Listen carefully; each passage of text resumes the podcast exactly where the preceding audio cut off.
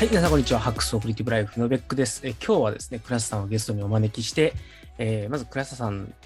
今日はあれですね、えっ、と、倉下さんの出版イベントの何かこう、どういうことをやりましょうっていう打ち合わせと、それから倉下さんとですね、これからあのノートで、えっ、と、共同連載みたいなものをやろうということで、えっ、と、情報管理ダイアログという連載を始めることになりましたので、まあ、そちらのですね、まあ、簡単に言うと、ただの打ち合わせをしようということで、え打ち合わせキャスト的なベックサックスレディを始めたいと思います。よろしくお願いします。はい、よろしくお願いします。はい。すいません。ちょっとまずは冒頭にこれライブで配信してるんですけど、あの、バタバタがありましてですね、えっと、まず僕の機材トラブルから始まって、ズームのうんライブ配信がうまくいかずというところで、クラスさんはじめ皆様にとてもご迷惑をおかけしたので、ここは謹んでお詫び申し上げます。すいません。すいません。ごめんなさい。本当に辛い。まあね、ちょっと難しいよね、こういうのは。URL 絡みの話はちょっと難しいですね。そうなんですよ。いや、前までうまくいってるだなんかたまにんダメなことがあって、で、うんと、たちょっと一回あれですね、あの、これが終わったらあの自分の中でいろいろ実験してみてな、何がダメだったのかっていうパターンを洗い出しておこうと思います。うん。来週の金曜日、クラスさんとあの出版イベントやるときにはあの、このようなことがないようにしておかないと、ちょっと人数が、まあ、どれぐらいいくかわからないですけど、もし50名とかね、100名とか人が来たときに、同じことをやるとちょっとだいぶ痛いので、そうならないように、確かに。しっかり万全にやっておきたいライブ配信担当としては、そこはしっかり やりたいなと。ということで、あんまちょっといきなりあのそこから入っちゃったんですけど、あのー来週ですね、えっと、9月の17日金曜日の19時からですね、えクラスさんの重版記念イベントということで、えっ、と、正しくはすべてはノートから始まるの重版を記念したオンラインイベントみたいな感じの名前だと思います。はい。あの、やる、やるので、あの、ぜひですね、これをお聞きいただいている皆さん、見ていただいている皆さんですね、あの、ぜひ、えー、倉さんの出版記念イベントに参加してください。こちら、なんと無料の、まあ、オンラインのイベントなんで、特に経費かかんないんで、無料でやろうということで、それでやりますので、ぜひぜひご参加いただければなというふうに思います。ということで、倉瀬さん、あの、まず、すみません、前後、もう謝罪から入ったんで、完全に前後しちゃったんですけど、はい。はい、重版おめでとうございます。ありがとうございます。嬉しい限りでございます。いや、すごいですよね。三釣り、めちゃくちゃ早ないですか？あまあ、1ヶ月ぐらいですね。いいえー、2回目の、えー最初の重版が1週間で、次が1ヶ月で、今もなんか Amazon でちょっと在庫がたまに不安定になったりしておりますな。そうですね。アマゾンの在庫関数とはやっぱりあれですね、著者の名、著者冥利に尽きるって感じですよね。うーん、でも今なんかさ、そ在庫が切れると、その中,、はい中古販売のなんか、あたかも在庫のように表示されるみたいなのがあって、なんか、バイカーを見たら2000円とかになっててさ、えー、とか、ちょっと思ってしまうんで、あまあ、その、著者冥利にはつきますけども、ちょっと心苦しさがちょっと多いですね。転売ヤー爆発してしまえたやつですよね。まあ、転売ヤーかどうかは知らないですが、転売ヤーじゃないですか。まあ、あの、古書店がね、あの、その、なんていうか、やっぱり、価格が必ずしも、あの、標準の販売の価格によらないところが、古書の場合だとあるのは確かなんですけど、あの、クレさんの場合は、古書というよりは、まだ、なんていうんですかね、あの、新書の在庫をたまたま持ってる人っていうことなので、ま、あんまり、そういう古書店側の事情というよりは、転売ヤーでしょ、あれは。うんまあでもこっちの在庫の準備が遅いんやと言われりゃもうそらそういうことなので、これはもうね、でも、はい、そういう業者に狙い撃ちされるというのはすごいことでね、この本、あの、元の値段より高く売っても売れるみたいなのを狙い撃ちされてなんですからね。、まあもちろん。はいはい。素晴らしい。本当にさすが、さすがですね。ということで、えっと、そうですね、なんかあれですか、この重版にあたって何か変わったところとかってあるんですか？うーん、2すりから3すり目はないかな。2すり目の時はちょっと修正がありまして、あの、コラム1の、えーうんコラムの閉じる場所がちょっと 2, 2行ほど間違ってたところがあって、それはもう結構な数指摘いただいてたんで、それはすぐ修正したのと、あと、参考文献にあげるべき本を一冊僕がすっかり抜け落ちてまして、それも読者さんから、あの、この本入ってないですけどどうなんですかっていうのをあの、別に見学越しとかではなくて教えていただいたんで、で、まあ、あこれは入れとかなあかんなと思って修正したのが2スリやったんですけど、3スリ目は、今のところは修正がない修正は特になしう。ん。素晴らしい。結構あれですもんね、あの、この手の、やっぱり、こう、一番最初に借り取れなかったやつらが、2釣り、3釣りぐらいでだんだんこうこなれてくるっていうのはよくあるんですけど、あの、2釣りだけで全部修正しきったっていうのは素晴らしいですね。うん、まあ、まだ見つけられてないかもしれませんが。いや、わかんないですけどね、参考文献のはい。抜けを指摘してくれる読者がいるっていうのは、はい相当、相当読み込まれてるってことじゃないですか。うん、今回の本は特に、あのーえー本の、えー脚中で、あのー本の名前を出したんじゃなくて、最後のページでまとめてやってるんで、うん。本文の内容とその参考文献の内容をこう、ついで見ていかへんと、ちょっと抜けて分かりにくいと思うんですけど、そこちゃんとチェックしていただいて、チェックしていただいてって言うと、僕がすごいあれなんですけど、僕が完全に抜けてたんで、はい、助かってます。はい。ということで、まあ、あの、相当、相当、なんていうんですかね、あの、普通の、なかなか、著者と読者の関係だとなかなかないレベルのですね、あの、指摘をもらってるというか、やっぱり参考文献の抜けって、よっぽど注意して読まないと、ん見つからないと思うんですよね。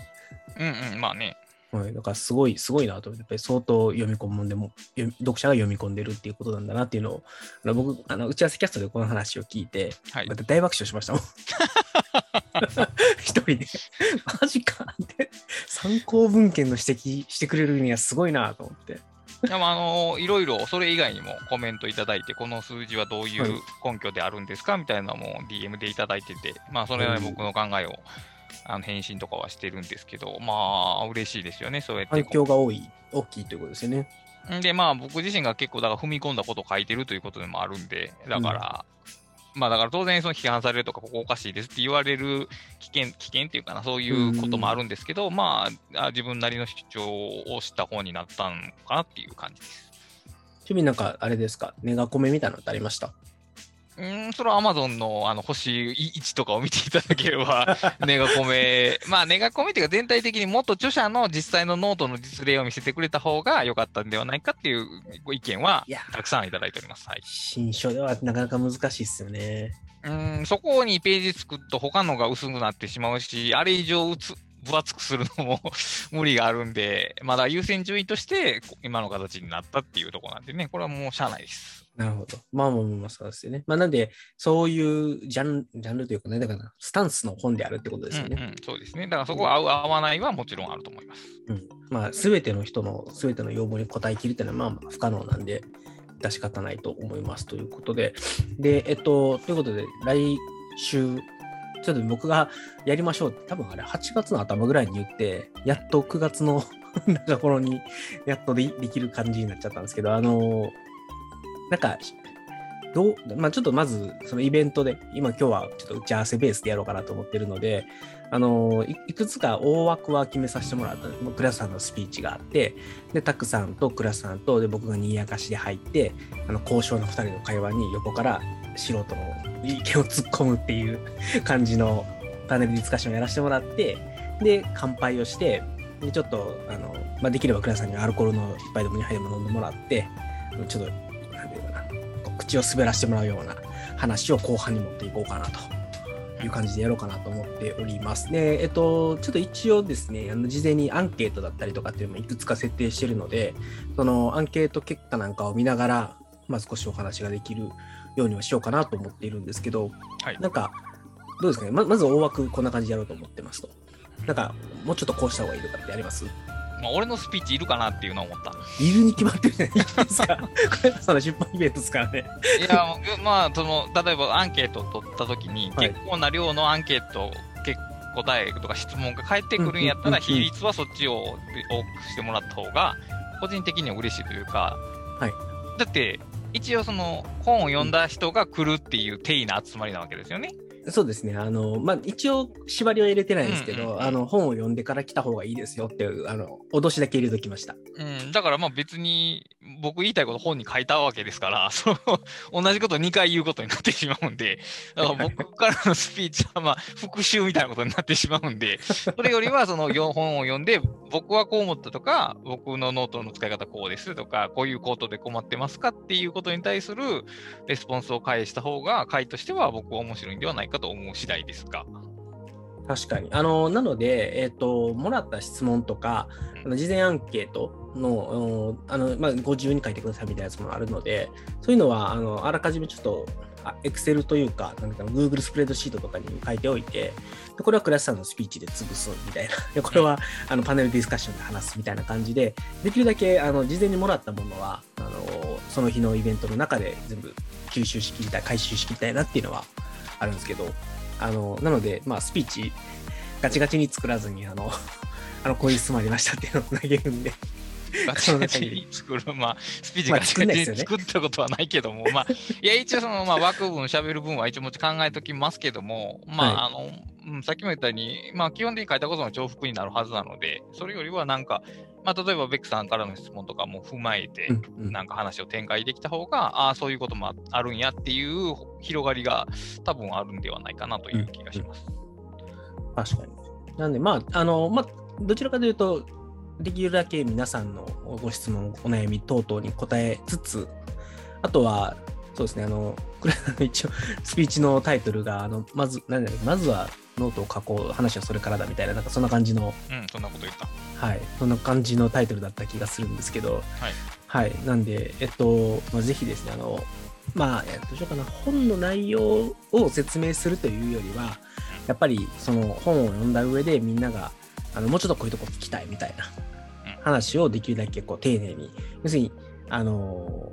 ね、先ほど言ってた DM とかで来るような話とかっていうのを、まあ、こういう場でやっておけばあの多くの人にシェアができるというかあの一人一人受け答えするよりはあのなんうかな他の人の疑問が他の人の理解を助けるみたいな感じにもなるかなと思うのでぜひそんな感じに進められるとですねあの本当こう、なんか相乗効果で理解が深まっていいんじゃないかなっていう目的を書いておけばよかったですね。そんな感じで。はい。あの、後で追記しておきます。はい。了解です。こういう打ち合わせをせずに、あの、コクチーズを開けちゃったんで。いや、いいんじゃないですか。はい、もうそういう見切り発見切り発車がもうインターネットの花ですよ。そうなんですよね。いくらでも後からね、あの変更できるんで。はい。ちなみに、あの、まだ今ですね、イベントの参加、せっかくなんで、YouTube ライブの方で画面の共有しておくとですね、はい、今、こんな状況です。えっ、と、申し込みゼロです。はい。まあ、今日上げたばっかりですからね。それにまあ別に参加せんでもまあな、一応 YouTube ライブだけで見ることはできますからね。はい、そうそうそう。なんで、あの、最悪別に、あの、このイベント僕らがやったの、いつも通りの、あの、まあ、倉石さんとかだと打ち合わせキャス最初、僕らの場合あのハックスレディオのノリでやって、えっと、ただのそうそういううんと3人でキャッキャウフするだけの会っていうのでも全然問題はないので、はいうん、何も傷まないですからね。あの、うん、なんせコストかかってないですし。参加費もゼロなので。まあ、まあ、正直この、まあ、重版記念っていうのは、うん、うん口実というか、言い訳というか、まあ、ただ喋る機会が欲しかったっていうだけのことなので、あの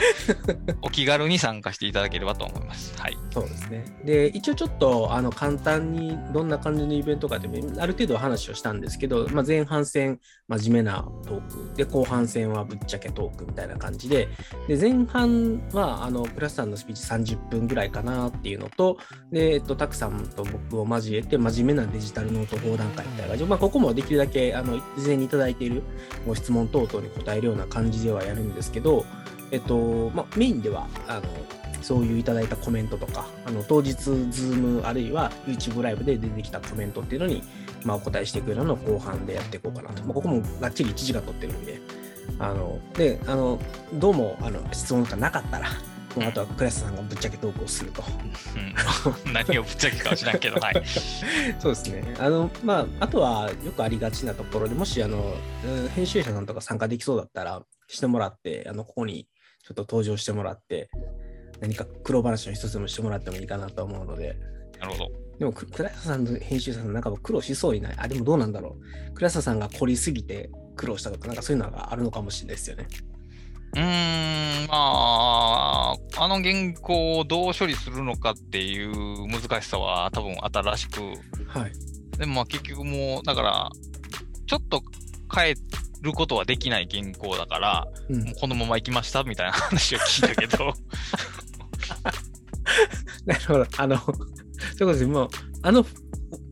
え結構フォーマットとしては、普通の本とは、だいぶ違う、異なってるじゃないですか。あの、うんうんなんかね、逆なんですよ。普通の本だと、み見出しになんかテクニックが来て、その説明が来るのが、あの 先になんか説明が来て、最後になんか見出しがつくみたいな感じうんうんう。ん見出しっていうか、わテクニック名が来るから、なんかすごいこう、お新しいと思って。そう。あれはなかなか編集者も、これ、えっと、いつも通りの方式に直したらやっぱりダメなんだろうな。じゃあ、このままいくかみたいな感じになっちゃいますよね。まあ、おそらくそうなったと思います。だから、個人的にはすごく自由にやらせてもらった本ですね。はい。まあでも、だからといってなんかえ変な感じは全然なかったんで、あのーまあそれを成立せせしめたプラスさんの技量と、それをあの認めた編集者の度量ということなんでしょうね、そうだきっと。技量と同僚ね、確かに。はい。素晴らしいコラボレーションだったんじゃないかなと思います。ということで、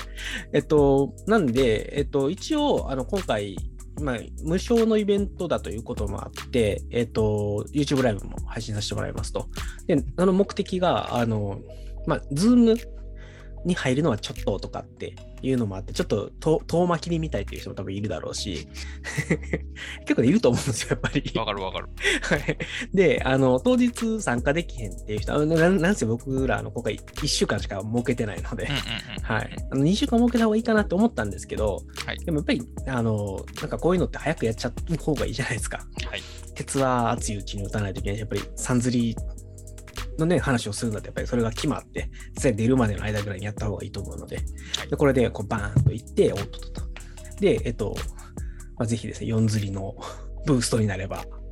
いいんじゃないかなと。あそうですね。このばっかりはもうちょっと何とも言えませんけど、まあ、正直、ねあの、はいまあ、ライティングの哲学という本がすごく売れてて、はい。それと同じ売り場に陳列されてるから、ついでに発注されてるっていう、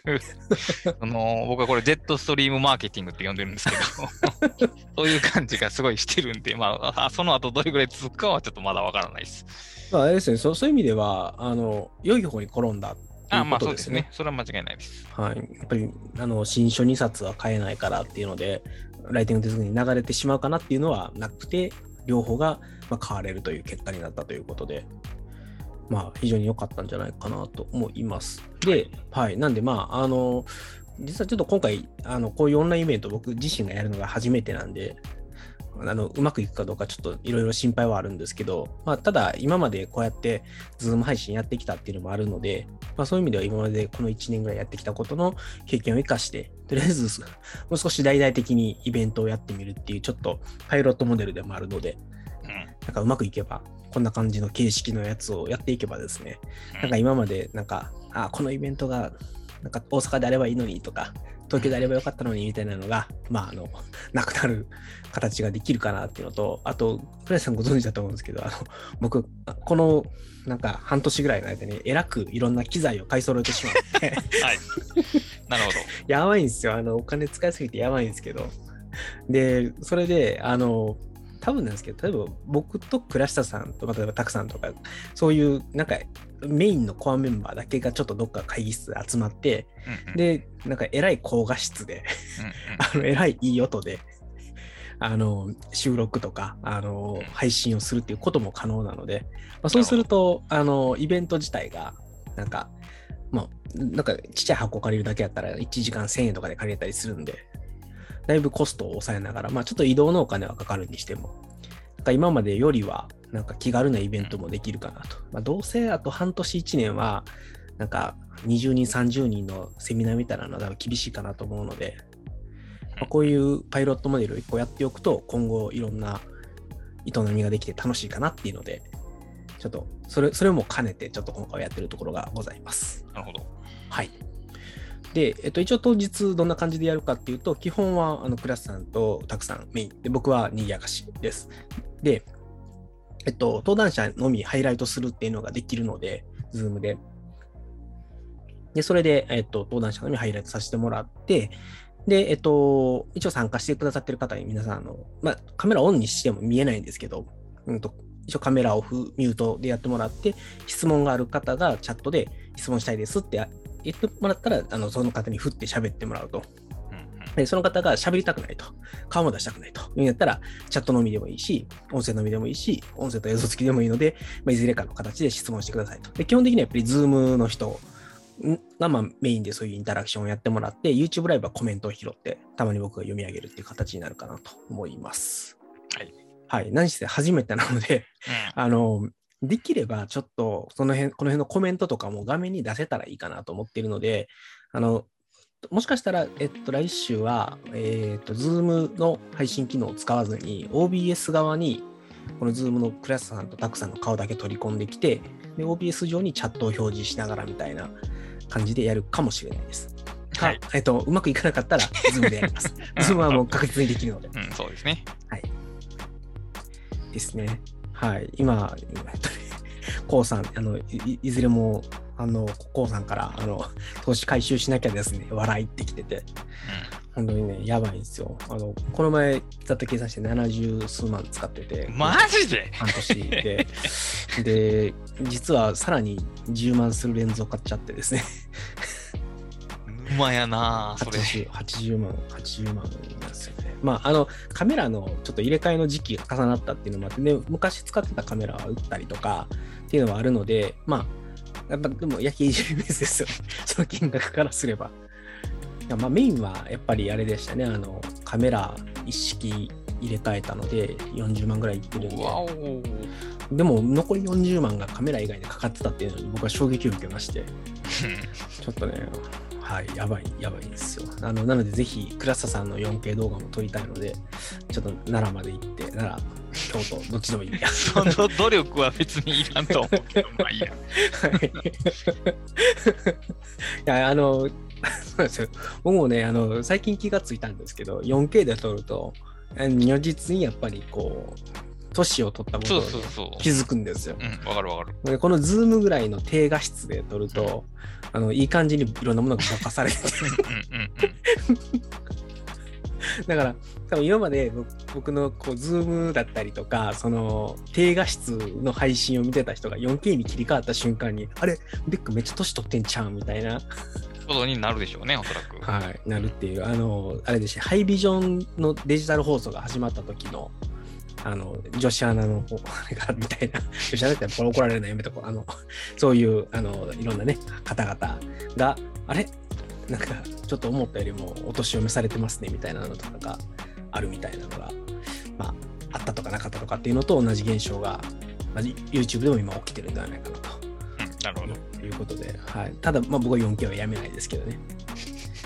あのー でもた楽しいです、やっぱり、あのそういうど動画のクオリティを上げていくっていうのは。でいかんせん被写体のクオリティが上がらないんで、そこだけまあ上がらない。それは上がらないわ。なので、まあ、もうあそこは諦めて、あの僕以外のものは美しく映るようにしようみたいな 方向に頑張ってますっていうう。んはい。完全に余談でございました。ということで、投資を回収できるように頑張ります。はい。ということで、で、まあ、あの、なんで今回、えっ、と、一応、えっ、と、参加者の方には一切費用はいただかない形で進めて、まあ、最悪参加者が集まらなくても、僕らがワイワイできればそれでよしという感じで、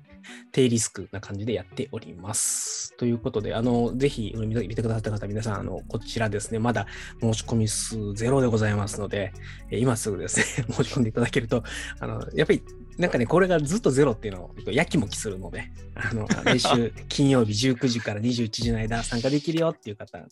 できれば早めに申し込んでいただけると、ちょっとこの、あ、そわそわっていうのが減るので、よろしくお願いします。まあ別にね、あの来れなくてもこう構わないわけですからね。まあ参加だ、ね登録だけしておくみたいなね。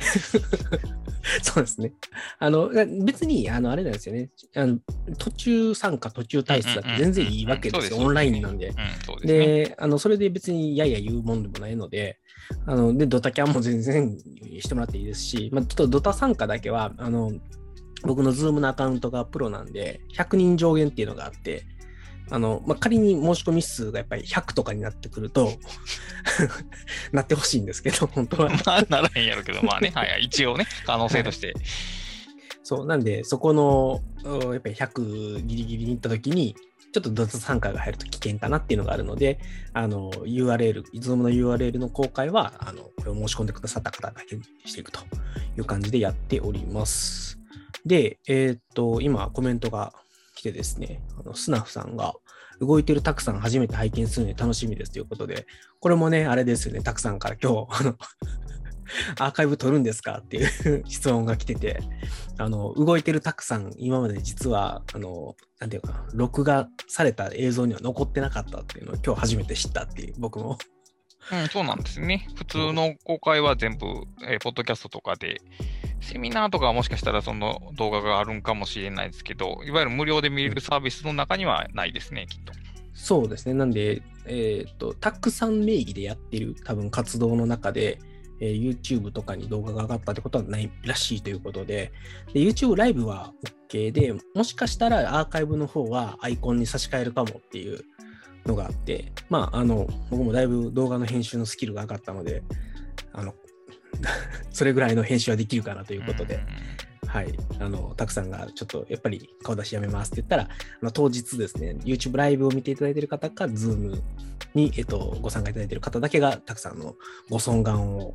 見ることができると。はい、ぜひですね、そこも楽しみいただければなと思いますが、あの、僕結構、だからたくさんって、あの、なんていうかな、もう多分初めて見たのは、堀さんの多分イベント。で、えっと、なんか結構やっぱり堀さんにこういろんなことを、こう、いや、なんか、まあ、なんていうかな結構ずかずか言うのを見て、あ、すげえなと思って。うんそう僕だったら気な、なんかやっぱりちょっとね、気を使うところがあって、なんか、まあ、なんかすごい、堀さん、く雲のような素材みたいなところがあったんで、んうんうんすごい、あ、タコさんすごいなと、やっぱり芯、芯が強いというか、やっぱりこう信念がちゃんとあるから、違うと思うことは違うって言えるいや、それは、まあ、信念なのかな。でも、たくさんの方が年上ですよ。あ、そうなんだ。あ多あ、多分というか、多分そうだとう思うけど。確かにそういうのあるかもしれない。でなんかもうすごいなんか、あの、いや、僕はそうは思わないですね、みたいなの言ってて、あ、すごいと思って、面白い人やなっていうのを、あの、初めて堀さんのイベントで、タックさんと堀さんがあの並んで喋ってる時に見て、はいはいはいはい。すっげえ面白いと思ったっていう記憶があります。なるほど。はい。そうちあとはですね、えっと、そう佐野さんから、えっと、通常配信だと思ってて申し込み必要だったのに気づかなかったです。申し込みしつつ楽しみにしておりますということで、つまり、あなたの告知が悪いそうですね。ことだね。告知図にあれでしたね、あの、YouTube ライブの、いわゆる払う方が良かったですかね。そこは詳しく書き直した方がいいかもしれないですね。そうですね。は。はいあまあ、ズームで参加していただくメリット10個ぐらい上げときましょう、じゃあ。うん。まあ、いや違うそこまでして別にズームに参加してもらう必要はないのではない、まあ、そうですね。まあうん、参加したい人が、いやだからもうコミュニケーションを直接取りたい人は来てくださいぐらいでよくて、別にお金取ってるわけでもないんやから、そうですね。好きにしてもらえば。まあ、あの、YouTube ライブでも見てもらえれば非常にありがたいことでございますというのと、あの、一応、Zoom の場合、えっと受付時間が18時半からで、終わりが一応21時25分にしてるので、なんかライブの配信が終了した後とかに、あ、ちょっとあの、あんまり表立って聞きたくなかったんですけど、みたいな感じの質問を、まあ、一応、10分15分ぐらいはやる時間があるかな。まあ、てか僕が単純に、あの、借りるちっちゃい貸し会議室があって、そこを9時半に抜けないといけないだけなんで、あの、例えば倉下さんとタックさんでそこ、あとはちょっと引き続きちょっと質疑対応っていうのはできるかなっていう気は、あの、お二人の予定次第でできるかなというのがあると思うので、まあ、ズームの方がいろいろ、なんか、インタラクティブなことはできるかなと。まあ、表だった、なんていうのかな、うーんと、みんなの前での質問だけじゃなくて、あちょっとちょっと、うこっそり聞きたいっすみたいな話も、まあ、9時以降のところでやってもらうっていうのはできるかなというふうに思います。まあ、でそれでも、あの他の参加者は多分残ってるんですけどね。はいっていうので、まあ、ぜひぜひ、えっ、と、うんズームに参加していただくメリットというのはあるかなと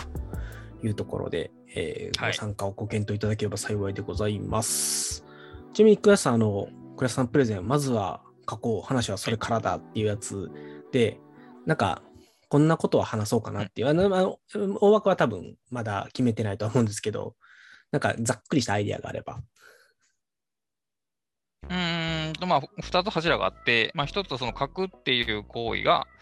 えーまあ、日常化されてない人が多いなと思ってるんで、まあ、書くっていうことを、その対象が何であれ書くっていう行為を日常の中に入れていきましょうっていう話と、まあ、この現代において、その自分で自分のノートを作るっていうことの意義っていうのをもうちょっと詳しく話そうかなっていうことぐらいは考えてます。なるほどでございます。というので、そういったお話、プラス、おそらく事前にいろんな質問をいただいた内容っていうのに答えていくので、あの、多分参加、ズーム参加の時のアンケートいろいろ、あの、そこまでむちゃくちゃ必須なアンケート多くないので、あの、もうめんどくさい時は、ポッポッポッというのこう3秒ぐらいで選べるような形にはしてあるんですけど、あの、聞きたいことがあればですね、ぜひ、あの、テキストでバーっと書いてもらって、倉下さんからこんな話聞きたいですとか、クレアさんのたくさんからこんな話聞きたいですみたいなのを書いてもらえれば、あの極力それに沿った形で進めたいと思いますので、えっと、まあ、自分の欲しい情報がもしあるんであれば、あのリクエストしていただくっていうのが一番確実にそれを得られる方法かなというふうに思います。うん、あともう本当にごく単純に僕はそのあの本をどう読まれたのかというのがすごく気になってるんであの別に質問とかじゃなくて感想を、うん、あのこっそりでもそのオープンでもどっちでもいいんでいただけると大変嬉しいです。そうですよね。あまあ、あ のそれは、まあ、だから多分ねそ、ここに書いてもらうのもいいし、あの、これ多分ツイッターで DM 送るとかでも多分いい。それでも別に全然何でもいい。はい、ここは何でもいいんですけど。はい。なんか、あの、そう、なんかあれですよね。結構、こういう場を設けると、なぜかそういう感想を聞けたりするんですよね。うん。それが、は不思議なところで。不思議かなまあ不思議じゃないか。そうですよね。はい。だってい、いきなり著者に DM して面白かったですなんて 送るのは相当敷居が高いけど、例えば飲み会とかでたまたま著者が隣に座ってたら、うん、面白かったですって言いやすいじゃないですか。そのノリ、そのノリやと思いますけど。はい、そうですよね。だから、まあ一応、なんか後半1時間は割とちょっとそんな感じの、あの、酒のつまみで、このクレアさんの本の話をするみたいな感じ多分なると思うので、まあ、そこをぜひ有効活用してもらうのがいいんじゃないかなっていうのはあるので、ななんで、あの、もう、たあれですね、だから例えば、えっと、その後半戦の方のパネルディスカッションのところで、もう、もう質問じゃないです。あの、感想言わせてください、ぜひ、みたいな感じで言ってもらってるのも楽しいですよね。うん。てか、あの、むしろ、あの、なんやろ、挙手を求めるというよりは、もうこっちから話を振り たいぐらいの勢いやけど。ああ、じゃあ、あの、まあ、この人はどんな人かっていうのは分かってる人たちがいたら、当日逆指名することもじゃああり得るっていうことで。まあ、そこまで強引なことせんけど、それぐらい、あの、なんか言っていただければ、こちらとしては嬉しいなという話です。はい。ですね。ということで、あの、ぜひよろしくお願いします。まあ、まあ、一番いいのは、いっぱい質問が事前に来て、それに関して、まあ、あ、これ答えきれないっていうぐらいで、えー、やりつつ、まあ、当日も、まあ、あのできれば音声含めてのコミュニケーションができると楽しい感じになるんじゃないかなというふうに思います。ということで、えっと、もう気がついたらもう結構いい時間になってる。30分ぐらい、あの、スタートが10分遅れてるんで、今30分ぐらい、このイベントのお話をしたので、えっと、そろそろ次のトピックに移ろうと思うんですけど、改めてなんですけど、えっと、来週の9月17日金曜日19時21時で、すべてはノートから始まるの重版記念オンラインイベント開催いたします。えっと、メインスピーカーは倉下さん、えー、ゲストスピーカーはタックさん、で、えー、司会というがしをベックが務めさせていただいて、えっ、と、まあ、いろいろ、倉下さんのプレゼンだったりとか、パネルディスカッション、真面目な話と、まあ、ちょっと、ぶっちゃけトークみたいな感じのことをやっていこうかなと思います。で、できるだけですね、インタラクティブで進めたいと思っておりますので、えー、 Zoomの方でですね、あの、コクチーズから申し込んでいただければ、 Zoomのリンクが共有されますので、ぜひですね、 Zoomの方に参加いただいて、えー、ぜひですね、音声でやり取りしていただけるとですね、非常に助かります。ということで、えー、皆さん、申し込みの方よろしくお願いいたします。はい。はい。ということで、じゃあ次のトピックいきましょう。はい。ということで、えっと、クラスさん、あの、情報管理ダイアローグ。はい。過去か。お、画面共有、ありがとうございます。はい。そう、あのー、もともとちょっと倉さんから、あの、こういう情あ情報整理だった、失礼しました。情報整理ダイアローグ。あの、なんかこんなことやりましょうっていうのを一回この前お話をいただいてて、で、まあ僕もあの最近デジタルノートとか、をどういうふうに使っていこうかみたいなのが結構ホットトピックだったところもあったので、あのあぜひぜひやりましょうっていう話で、まあ、始まった企画だとは思うんですけれども、はい。なんかこう、倉さんの中でこういう思いみたいなものってあります？こういうふうにしたいみたいな。うん、全然ないねん。全然ないから困ってんねんけど。うん、いやこの手の話はとりあえず書きたいなっていうのがあって、まあ、仕事の方で一応デジタルノートの連載はしているんですけど、うん、もうちょっとその個人がどんな風にその環境を構築していくのかっていう具体的な話もできたらいいなと思ってて、で、その場合、まあ、なんか抽象論を抽象論を展開するよりは、ここの人がどうやってるのかっていう具体例から始めた方がいいかなと思って、で、ちょうどベクさんが今、それを構築されてるという話だったんで、出来上がった人間がそのシステムを開示するよりも、その作ってる人の段階を追いかけていく方が、より面白いんではないかなと思って、今お話しさせていただいたという感じです。了解いたしました。あのそうですね。まあ、できれば個別具体的な話はしたいなと思っていて、えっと、うん、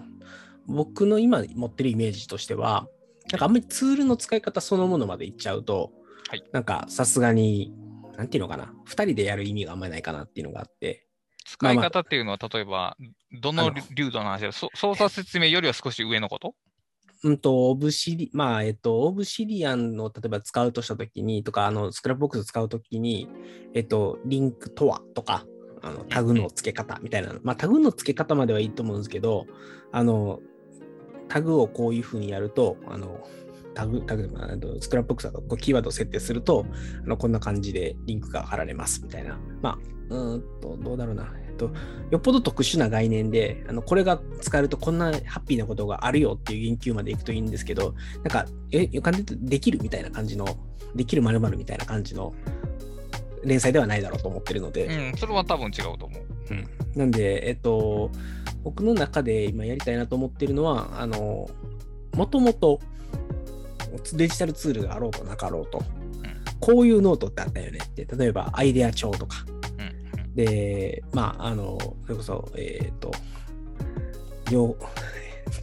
あ、えっ、ー、と、知的生産の技術であるような、はい、あの、はい、ね、あの、情報化とか、ま、豆論文とか、はい。発見の手帳とかね。そう、ああいうものが、どう、例えばこれを要素分解すると、こういう要件があるよね。で、その要件を満たすためにこういうツールがいけてるよねと。で、ちょっとこれを使ってこういうふうにやってみたら、あ、いい感じにできたよ、みたいな。なんかそういう概念というか、あの手帳の、手帳じゃないな、えっ、ー、と、ノートとか手帳とかのあるカテゴリーみたいなもの。カテゴリーでもないね、やっぱり概念だな。概念があって、その概念に照らしたときにこういうツールを使ってやったときにこんないい感じに使えたよっていう話にしていきたいなっていうのがあって、で、それは多分どんなツールでも、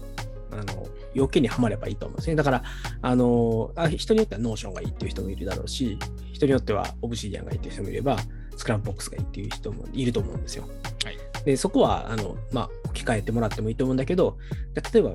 うんと、情報キャプチャーするメモ帳ってどうあるべきみたいな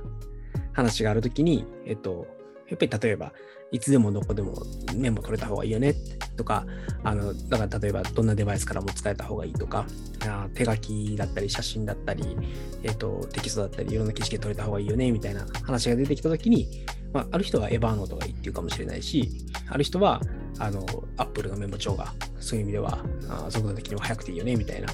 話をすることもあると思うので、まあ、そこはあの要件と、それによってこういうツールが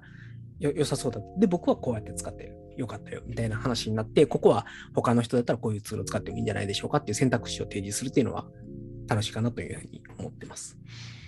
うん。そこのね、そこがね、えー、まあ、さっき言ったその、最後に挙げた4つの要素、えっ、ー、と、情報整理における、うん、まあ、要件、要件、まあ、機能かな。情報数、情報整理を行っていく上で必要な要件を満たす機能っていうのを、まあ、要素分解すると。こういう、ここがまず一つ目ね。で、それを満たしうるツールの、えー、パターン、実際で、こういうツールがこれを満たしますっていう列挙が二つ目。で、三つ目が、えっ、ー、と、そのを検討した上でベックさんが今どういう選択をして、どういうツールをどう使ってるのかっていう話で、うん、えー、最後が、まあ、他にもこんなやり方あるよねっていう提案があったとして、4つ目いらんのちゃうかなっていうふうに思ってて。なるほど。まあ、あのーはい、あ、そうかそうか。まあ、そこはだから、おのおのが勝手に考えればいいし、えっと、別にこっちが提案しなくたって。そうだな、提案になるやんっていう話やねつまり、あのそ例えばあなたがその自分がやってる以外の2つ目とか3つ目の選択肢は可能性としては知ってるけど、それやってない上に、それに情熱を感じてないわけじゃないですか。そうですね。うん、でだから、できるんじゃないでしょうかぐらいの話しかできないです。だからも網羅情報を網羅するが上に、そこがちょっと説明的になってしまうというか、それはなちょっと面白くないんではない。それはだからよくあるコンテンツのあり方になるんで、だからむしろそのベックさんが何を考えて、どういうさっき言ったそのどういう概念を概念要求を満たすために、ある種のそのさあのリバースエンジニアリング的にこういうことしたいから今これをこうしてますっていうのだけでいいし、それに重点を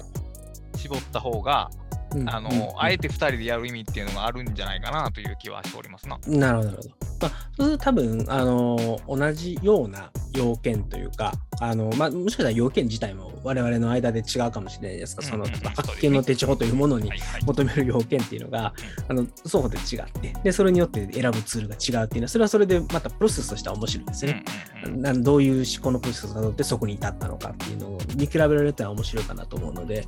ちょっとそこは、あの、まあ、で、一応事前にお話しさせていただいた内容で言うと、なんかあらかじめ何かこう決めてやるというよりは、まあ、どっちかが、俺はこんな感じのことを考えて、こういうものを使って、こういう風なテクニックでやってるよ、みたいな話を、えっと、して、で、あ、これは俺も語りたいことかなと思ったら、企画に乗っかるというか、あのフレームワークをそのままこう、ゴッて持ってきて、俺の場合はこうっていうのを書くみたいな。で、別に書きたくなかったら書かないみたいな感じで、まあ、なんか乗っかりたかったら乗っかろう方式でやろうかみたいな話をちょっとさせてもらったと思うんですけど、なんか、あの、なので、まあ、そういう比較、まあ、違うな、えっと、何でもかんでも僕と倉田さんの差異を比較するというよりは、あの、まあ、我々が、これについてちょっと一過言あるぞと、ちょっと、ちょっと話俺の話を聞きみたいな感じで割り込んでいくっていうスタイルで書いていく方が、僕もそういう方が全然楽しいやろうなと思って多分あの、なんか倉田さんが書いたときに、えっと、僕もうずうずすると思うんですよ。これはちょっと俺も一つ言っとかなあかんみたいな。でちょっとそのモチベーションでもって書きたいなっていうのは、はい、確かにあります。うん。あのこの方式を、まあ、共同連載と僕は呼んでるんですけども、うん。交互連載でもないし、うん。往復書簡でもない形で、お互いがまあそれぞれ自分の流れっていうか、ラインをこう書くんですけど、それが同時並行で同じマガジンに載ることによって、お互いのそのまっすぐ進んでるはずやけど、えー影響を受け合ってしまうっていう感じの方が、なんかまあ現代的やし面白いかなという気がしてるのと、はい。やっぱり交互に書くってなるとね、あの実際やったことあるんですけど、相手の手番待ちが発生するんで、うんうんうん。で、これはね、精神上あまりよろしくないのですよ。よろしくお願いします。あの、僕はあの、待たせる自信があるので。そうそうそう。どっち、待つ方もあれやし、待たせる方もプレッシャーになるじゃないですか。で、別にその週刊誌の連載じゃないじゃないですか、別に。はいこっちが書かからで雑誌が落ちるわけではないんで。はい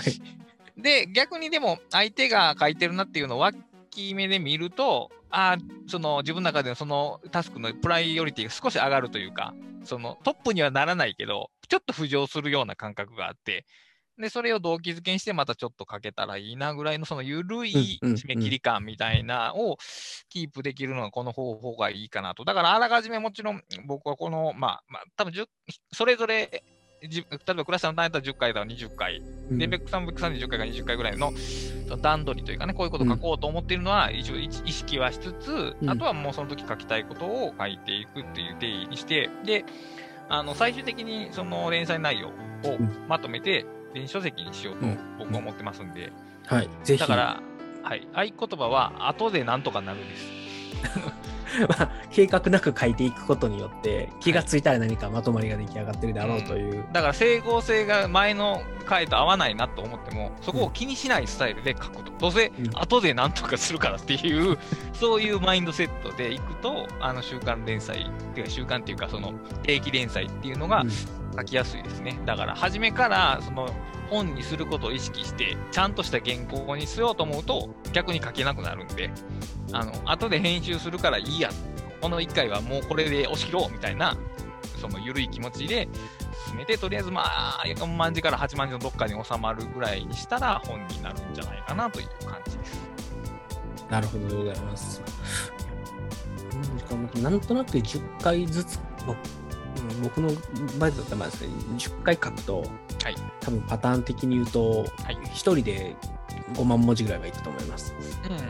まあ、そう、だから最、うん、そこはまあだから結局全部使うかどうかもわからんわけで。あ、そうですね。あーなるほど。まあ、20、2人で20万文字ぐらい書いて、その中から10万文字をじゃあいや、もちろんその、これはもう全部な、全部使わなあかんとなったら、その20万字の方にしますけども、別にそこも、あの、できてから、あの、素材を集めてから考えたらいい話であって、で、まあおそらく絶対5万字は集まるんで、5万字が集まるんやったら電子書籍として、それ多分成立すると思うんで、それでいいんじゃないかなと。で、あの、こういうことをせんと、特にベックさんみたいな本業を持ってる人って、なかなかその本の原稿って書けないと思うんですよね、どうしても。書けないですね。だから僕もまあやっぱり最近はブログをあのある程度もうなんか電子書籍を書くことを目的にしないようにしていて、てかまあで僕書い書いたことないんですけど、まあとにかくブログで書いていってその内容を最後電子書籍にまとめようと思ってやってる。まあでも今はまだそこまでいけてないかな。あのなんかちょうどこのデデジタルノート系の話って、はいあのまとめようとは思ってたんですよ。自分のブログで。でただうんと、どういう観点で切り取ろうかなっていうのをすごく悩んではい結構時間が経っちゃったので、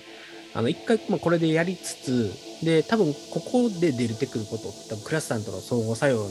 によって多分思いもよらなかったものがいっぱい出てくると思うのでだからこっちはどっちかそれを楽しむみたいな感じでやってでなんかきっちり自分の中で体系だった俺のノート術じゃないですけどそういうものっていうのは、まあ、それはブログの方で書いていってでえっと最後最後に電子書それはそれでそれの電子書籍一冊まとめようかなっていうのがあるのでなんかこっちはなんか、うん、あのそうですね。なんか多分僕はあのな流れっていうのは多分書くと思うんですけどはい。流れの中でこういう考えがあってこういうツールを使ってるっていう常に概念から入ってはい。ツールとか具体的な技術に落とすっていうう形で書きつつあとは倉下さんの 逆に乗っかるっていうはい。書き方を多分していくと思うので。でえっと多分もう少しあのなんていうのかな。えっと俺のノート術みたいな感じで切り取ろうとするとなんかまあうんとうんなんかぜ前提となるなんか考え方とかいろんな頭に概念的なことが来てだんだん具体的になっていって最後なんか操作法みたいな感じでだんだん落ちていくみたいな多分抽象から具体に落ちていくと思うんですけどこっちは多分そういうスタイルにはあまりならないかなという気がしてます。ちなみに、まあ、僕はい。の執筆のまあ10年ぐらいの経験から言わせてもらうと、その僕の最強のノート術っていうコンテンツは永遠に完成しないです。そうなんですよ。あの試行錯誤し続けた結果そう全然まとまらんと思って。でさらに結局そうやって本書いてる間にも自分の方法論で変わっていくから絶対に、そうそうなんですよ。うん、だからこれ途中経過をスナップショットのように切り出すしかないんですよこれは残念ながら。いやでもみんなクラスさんのそのロマとかの話をもうちょっとこう体系立てて知りたいと思うんですよね本当は。うーん。いやドマの方法論ってもう多分 PDF8 ページぐらいでまとまるし。ただそのドマが何がいいのかとか他の方法論とどう違うのかみたいなんで本一冊分になるっていうそういうなんかあの押し出しファイリングと一緒なんですよ。押し出しファイリングもあれ操作説明って4行ぐらいね。まあまあまああの多分一節あればあれ説明しきれますもんね。でもあれだから結局あれの何が斬新なのかっていうのがあの新書の7割ぐらいを占めてるわけですよね。はいはいはいだからドアも多分同じなんで、あれコンセプト自身はもうめっちゃ簡単なことなので、そうっすね方法論としては。まあ、なんで、多分、うーんと、ちょっと思ってるのが、あのーまあ、電子書籍という形にすべきなのかどうかも含めて、ちょっとまだ分かってはいないですけど、多分そういうふうに変わっていくであろうものっていうのは、多分逐次バあのアップデートされればいいかなっていうのがあって、まあ、はい。例えば電子書籍にするんだったら、あの、ん多分2021年とか2年とかっていう単位で区切っていって、うん今の俺こうっていうのでもいいと思うし、あるいは、あの、単純に、あの、Kindle とかだったら、あの、アップデートかければいいだけなんで、そしたら読んでもらってる人に、あの、新しくすりましたみたいな感じで、あのご、ご報告をすればいいだけなので、まあ、そんな感じで、なんか、うんと、一回枠を決めてまとめてしまえれば、あとアップデートがあったら、その元ある方を書き、過筆修正していけばいいかなっていうのがあって、そういうものって結構ブログだとやりづらいところがあって、まあ、ブログはスナップショットでパンパンパンってやっていって、それをまとめきった、まあ、なんていうのかな、やっぱりできれば電子書籍かなと思ってるんですけど、電子書籍一冊あって、でそれが、あの、まあ、年に1回スナップショットでアップデートされていくみたいなのが、まあ、なんか去年倉さんやられたライハックの道具箱みたいなのに近いかなという気はしてるんですけど、はもちろんい、そうですね。はい。そういう枠を決めて、なんかこう、性的コンテンツとしてアップデートされるものっていうのをちょっと作ってみたいなっていう思いはあります。はいはい。わかるんですけど、それね、結局 できないんですよね。でできないきないです。あの、まあ、クラスってできなかったら僕でもできないか。あの、結局もう、あの、い初日、初年はいいんです。初年、初年度はいいんですけど、うん2年目以降に自分の中のクリエイティビティがそこに向かないの。もう簡単に想像できるよ。だってもうそれ作業になってるから。ああまあそうですよね。で、タスクっていうのは優先順位、自分の中での優先順位が関わってくるから、その作業は絶対に先送りされるよ。もうもう確定していい。だから、もし、その今考えてるアイデアをやりたいんやったら、そのライフワークの道具箱に特設ページを設けるから、そこに書いていただければいいよ。イメージだから、その、そこ、えー例えばクラスタの、えー2021の情報整理ツールこんな感じになっていますみたいなのを何人分か最後に載せるっていう形にしておけば、あの、なんとかペイできると思う。なるほど。まあ、あと、なんかで、できたら面白いなっていつも思いながらややれてないのが、あの、なんだろうな、あの、例えば、 Obsidianとかで、あの Obsidian Publish とかでもいいと思うんですけど、なんか、自分のマニュアルみたいなものを作っておいて、それをアップデートしていくみたいなのをやって、やっぱり、なんか方法論がある程度、こう、出来上がってくると、なんとなくやっているんだけど、うん。なんか最初にこうやってやろうって思ってたことがだんだん忘れてたりもして、そうですね。まあ、それはそれでいいと思うんですね。あの、要するに洗練されていくということなので、確か無駄なことがそぎ落ちられていいと思うんですけど、それが本当に洗練されてるのか、単純に自分がすっぽかしてただけなのか、うんうんうん。あ、やべやべ忘れてたみたいな感じになって、後でやってみた、あ、これは、あ、なんでこれ忘れたかなみたいなことがやっぱ起きうるので、そういう意味で自分の手順書みたいなものをどっかにまとめておきたい。な。まあ確かにそれは電子書籍よりは、あの、さっき言ったあの、4ページの手順書みたいな感じにまとめとく方が、自分としても使い勝手はいいのかなっていう気がするので、なんかそこはちょっとやりようを考えたいなっていう、ちょっとそれこの連載から少し離れちゃったんですけど、まあ、ここはだからそういう意味では、あの、今のスナップショットっていうのはバンバン切り出していって、放り込んでいく場所っていう感じに、まあ、まずはしていきましょうかっていうところですね。うん。であともう一個、まあ、一つはい。観点として、この情報整理ダイアログはもう当然情報整理について話すわけですけど、うんえーいわゆるその今、えーオブシディアンとかで人気のナレッジマネージメント的なうん。要素がうんここに含まれるのか否かというところが、まあ、ポイントになるかなと。なるほど。で、あのー情報整理と、まあ、パッと言ったときに私たちが最初に思うのって、あの、えータスク管理とかスケジュールとか、うんあの、PDA で管理するようなやつですよね。要するに、うんうんパーソナル、ほにゃらら、ほにゃらら。まあ、え手帳で管理するようなもんですね、要するにね。はいそれをデジタルでワンで置き換えというのは、まあ、一応せ情報整理としてそこはもう別にはまると思うんですけど、いわゆるそのナレッジマネージメント的な、まあ、アイデアは情報整理ギリ含まれるけども、こう知識うんとかの発展をここの話題に含めるのかどうかっていうのが、一応切り口として、えー分かれるのかなという気がしております。僕は、あの、触れるとは思います。あの、詳しく書くかはともかくとして、うんうん。あの、入れるべき箱として一つ、うーオブシディアンがこれ多分これになってくると思うんですけど、うんうんと、なんていうのかな、うん、僕のお勉強のためのというか、知識をダンプしておく場所みたいな感じの表現をするので、えっと、それってでも多分、た例えば普段メモを取るとか、あとアイディアキャプチャーしたりとか、誰かから聞いた話をメモを取るとかっていうところから、なかなかいかないわけじゃないですか。やっぱりどっちかというと、本を読むとか、うんうん。なんかそういう、うーんと、インプットをして、そのインプットを、なんか、うん例えばブログに書くとかそういう目的ではなくて、単純に自分の、こう、趣味だったりとか、はい。好きだからとか、あの、まあ、あるいは、よくよくは、ゆゆくゆくはそういう、あのうん、知識を使って何かアウトプットを出していきたいっていう目的が、まあ、ある程度あるにしても、なんか、そ、即興性即効性の方がいいか、即効性を、えっと、求めない情報を置いておいて、自分の中でガチャガチャしながら、なんか、ゆくゆくはなんか、それを最終的な大きな何かアウトプットにつなげたいみたいなものを、はいまあやってるわわけですね。うん あの、アウトプットとは別に。はい。っていうものが、まあ、あると、なんか、うん、なんかハッピーだよねっていう、なんか、ハッピーはハッピー。ハッピー今は、今、はい今僕が言えるのってハッピーだよね。それが本当に意味があるかどうかとかって、僕の実感ではまだよくわからないんですよ。でも、やってて楽しいからやってるよねっていうぐらいじゃないですか。だから、なんで歴史の本を読んだりとか、そういう、なんか、ね、あの、ポッドキャスト聞いてるとかって言うと、やっぱり好きで、でそれに関していろいろちょっと自分の中で情報とかをまとめると楽しみだ。要するに、三国志の本を読んでて、ああ、三国志の登場人物全員データベース化して、みたいな。そんな欲求って、まあ、人生の何の役に立つかは分かんないけど、まあ、なんかハッピーじゃないですか。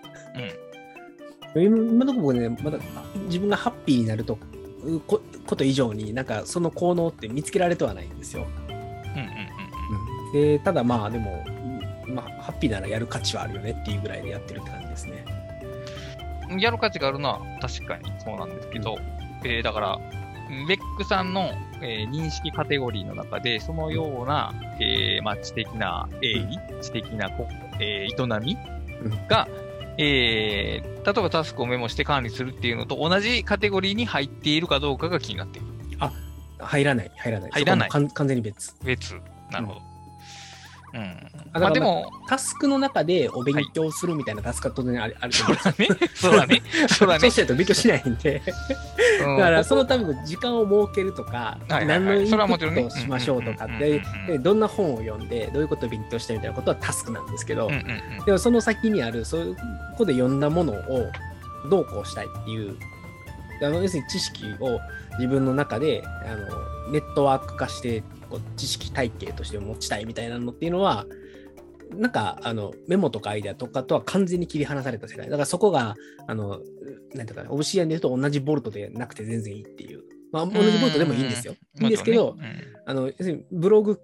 とか、YouTube とかをやってる、そういうアイデアとかインプットしてきた一連の流れのところには一切その、あの、いわゆる、な、なんのかな、えっ、と、PKM か、うんは絡まない。うん。うん。絡まないっていうか、かうんと、アウトプットするときに、えーと、そこにある情報を使って参照してアウトプットはするかもしれないですけど、うん、うん。うん、なんか、うん、そういう、例えばエヴァーノートでメモと管理してるんですけど、エヴァーノートのメモに、の PKM で管理すべき情報が入ってくるかっていうと入ってこないですね。ここがね、なんか最近話、いろんな話、デジタルとかで聞く、ここ、ま、ごちゃって混ざっちゃってる気がしてて、うんうん、そこは混ぜない方がいい。まあ混ぜないっていうか、だからもちろんツール上で同一のツールで管理するはいいんですけども、ええ知的、うん、ちゃうな。人間の情報処理として違うことをしてるっていう意識が、多分必要なんじゃないかなという気がしてて、だからそれ、この話をここにどれだけがっつり組み込むかっていうところが、まあちょっと気になってたという話です。まあ僕の場合だからそこはわ僕は分けてるというかうん分けるべきだと思ってるっていう話があって、えっとなんていうのかな情報のフローみたいなものを考えたときに、えーとうーん PKM ってなんか永遠の未完成みたいなところがあるんですよ。はい。なんで、えっと、うーんとね、なんていうかな、自分のウィキペディアを作ってる感じですよね。うんうんうん。なるで。最近気がついたんですけど、あの、ウィキペディアってやっぱりすすげえんですよ、あれって。うんあの、なんただ、えっとね、最近こ、こういうものを、あ、ちょっと YouTube で見えないかもしれないですけど、あの、はい電子辞書、あの、カシオの電子辞書を買ったんですよ。もうまた散財しちゃったんですけど、これ、あの、英語、まあ、元で英語の単語とかを調べるとか、国語辞書とかのために買ったんですけど、あの歴史系のコンテンツが強いものを買ったんですね。で、それで、あの例えば、その、うんとまあ、例えば三、三蔵玄奘とかのことを調べたりすると、はい。あの世界史辞典とか、あの、うんうん。あのなんていうのかな、うんと、そ日本ニカ、ブリタニカ、歴史大辞典、えっと、ジオグラ、えっと、ジジオ、あ、名前が出ない。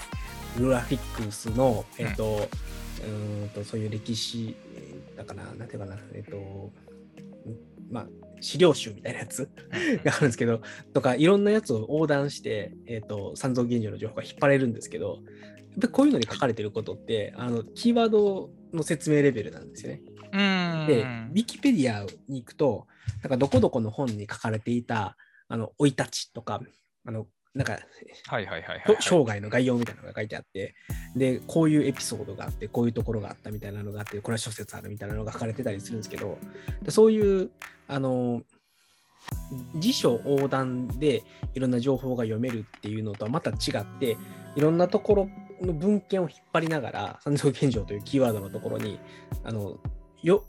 もう辞書には載ってこないような、てか辞書にはもう載せられないぐらい細かかったりとか、あるいはあの枝葉の内容っていうのがいっぱい入ってくるんですね。で、その枝葉が1個のキーワードにダーッと紐づいて入ってくるっていうのがあって、で、なんか、あの、アトミックであるべきっていう考え方と、ちょっと相反するところはあるんですけど、でも、うんうんうん。三蔵現象というアトミックで見たときには、でもやっぱりこれが正しいような気がすると。だからあれを自分が理解として持ってるところに行きたいわけです。だから、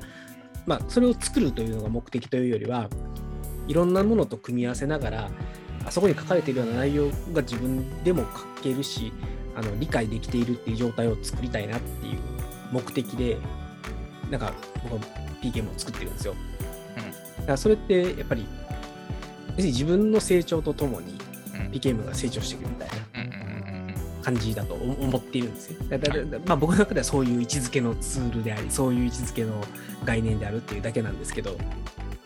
らまあ、エバーグリーンノートにだいぶ近い考え方だと思うんですけど、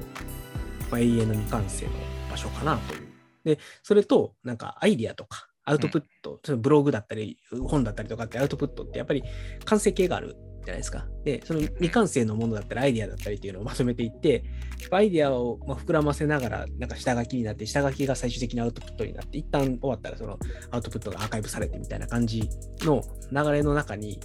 ちょっと乗っかってこないんですよ、それが。なるほど。うんまあ、ただ、アウトプットの中には含まれる可能性があるんですね。それを参照して、その知識を使ってアウトプットを書いているので、まあそこは紐付けられるかもしれないけど、そこを紐付ける意味はあまり感じてないというか。まあだから PKM それ自体が目的で、その行為そのものになんか外部的な目的がないということだよね。うん。なんか完成をさせたいとかっていうものではなくて、自分の成長とともに、まあ、育っていってくれたらいいみたいな。だからそれ自体を作ることが目的というよりは、自分が勉強して知識を、なんかな、まと、まあ、頭の中でまとめていくものをダンプしていくっていう目的のために使ってる感じですね。うーん。まあ、あるいは、うん、それをつつなげていくみたいな感じですね。と、ブログで記事書くことは別物なんですね。僕はそれ一緒なんですけどね、そこが違うな、ちょぼっと。うん。ブログがもしかしたら研究日誌ではないのかもしれないっていうところがあって、まあ、要は PKM って僕の中ではただ研究日誌だと思って。自分が定めた、えー、と何かしらのうんテーマに沿って、えー、と研究を重ねていった内容をどんどんメノートとして取っていくっていう意味かなと思っていて、で、その時に、うーんと、ブログ、あさっきも言ったけど、あブログのアウトプットに、はいそこの内容が使われるってことはあり、うん、もちろんあると思う。はい。だブログのアウトプットを書くために、それを、えー、とまとめてる。要するに、えっ、と、1000の知識のはいなんかこう項目があったとして、うんうんそれを、が1000個ブログの記事になるわけではないみたいな感じですね。その中のこれとこれとこれを組み合わせてブログを作ろうみたいなのは、まあ、当然あり得るかもしれないですけど、それ自体も目的にはしていないというか、だから、うん、まあ、いや、それを踏まえた上で、結局俺ブログの1記事書くことも結局同じや感覚で書いてるってこと。だから、うん、うん、ブログの記事書くということそのものちゃうな。ブログも終わりじゃ終わりがないじゃないですか。つまり1記事じゃなくてブログっていうものの終わりがないじゃないですか。だから、うん僕はやってることは同じ、そのそっち側、PKM 的に終わりのないものを常にアウトプットしててっていうような感じで捉えているということです。ああ、なるほど、なるほど。まあ、あの、終わりがないという観念だったり、あるいは、えっ、と、ブログの中でも参照させるみたいなのが当然あると思っていて、で、えっ、と、やっぱりそれを読んでくれる人にとって、えっとこの記事はこの記事と この記事と一緒に読むといいですよっていうようなことができるような形で、えっと、アウトプットでやっぱり作っていくので、まあ、そこは、あの、似てるところは当然あると思うんですよね。で、なので、えっと、どうだろうな。うーん。同じことを別の場所でやってる感覚は確かにあるかもしれないです。うんで、ただブログでまとめてるまとめ方と、うん PKM でまとめてるまとめ方がただ違うとまあ違うわね、それはもちろん。うん。うん。まあ、うんまあ、だから、うんね。えーっと、一応そのタスク的なものを情報のどう扱うかっていう意味での情報整理っていうのが話の起点としてありまして、で、うん一応、まあ、2人で考えているのは、これが終わったら、まあ、情報発信について書こうとしているっていう、まあ、次のステップを埋めてると。はいで、さっき言ったその PKM 的なもの、だから情報整理でもなく、情報発信でもなく、情報ふにゃららなものを、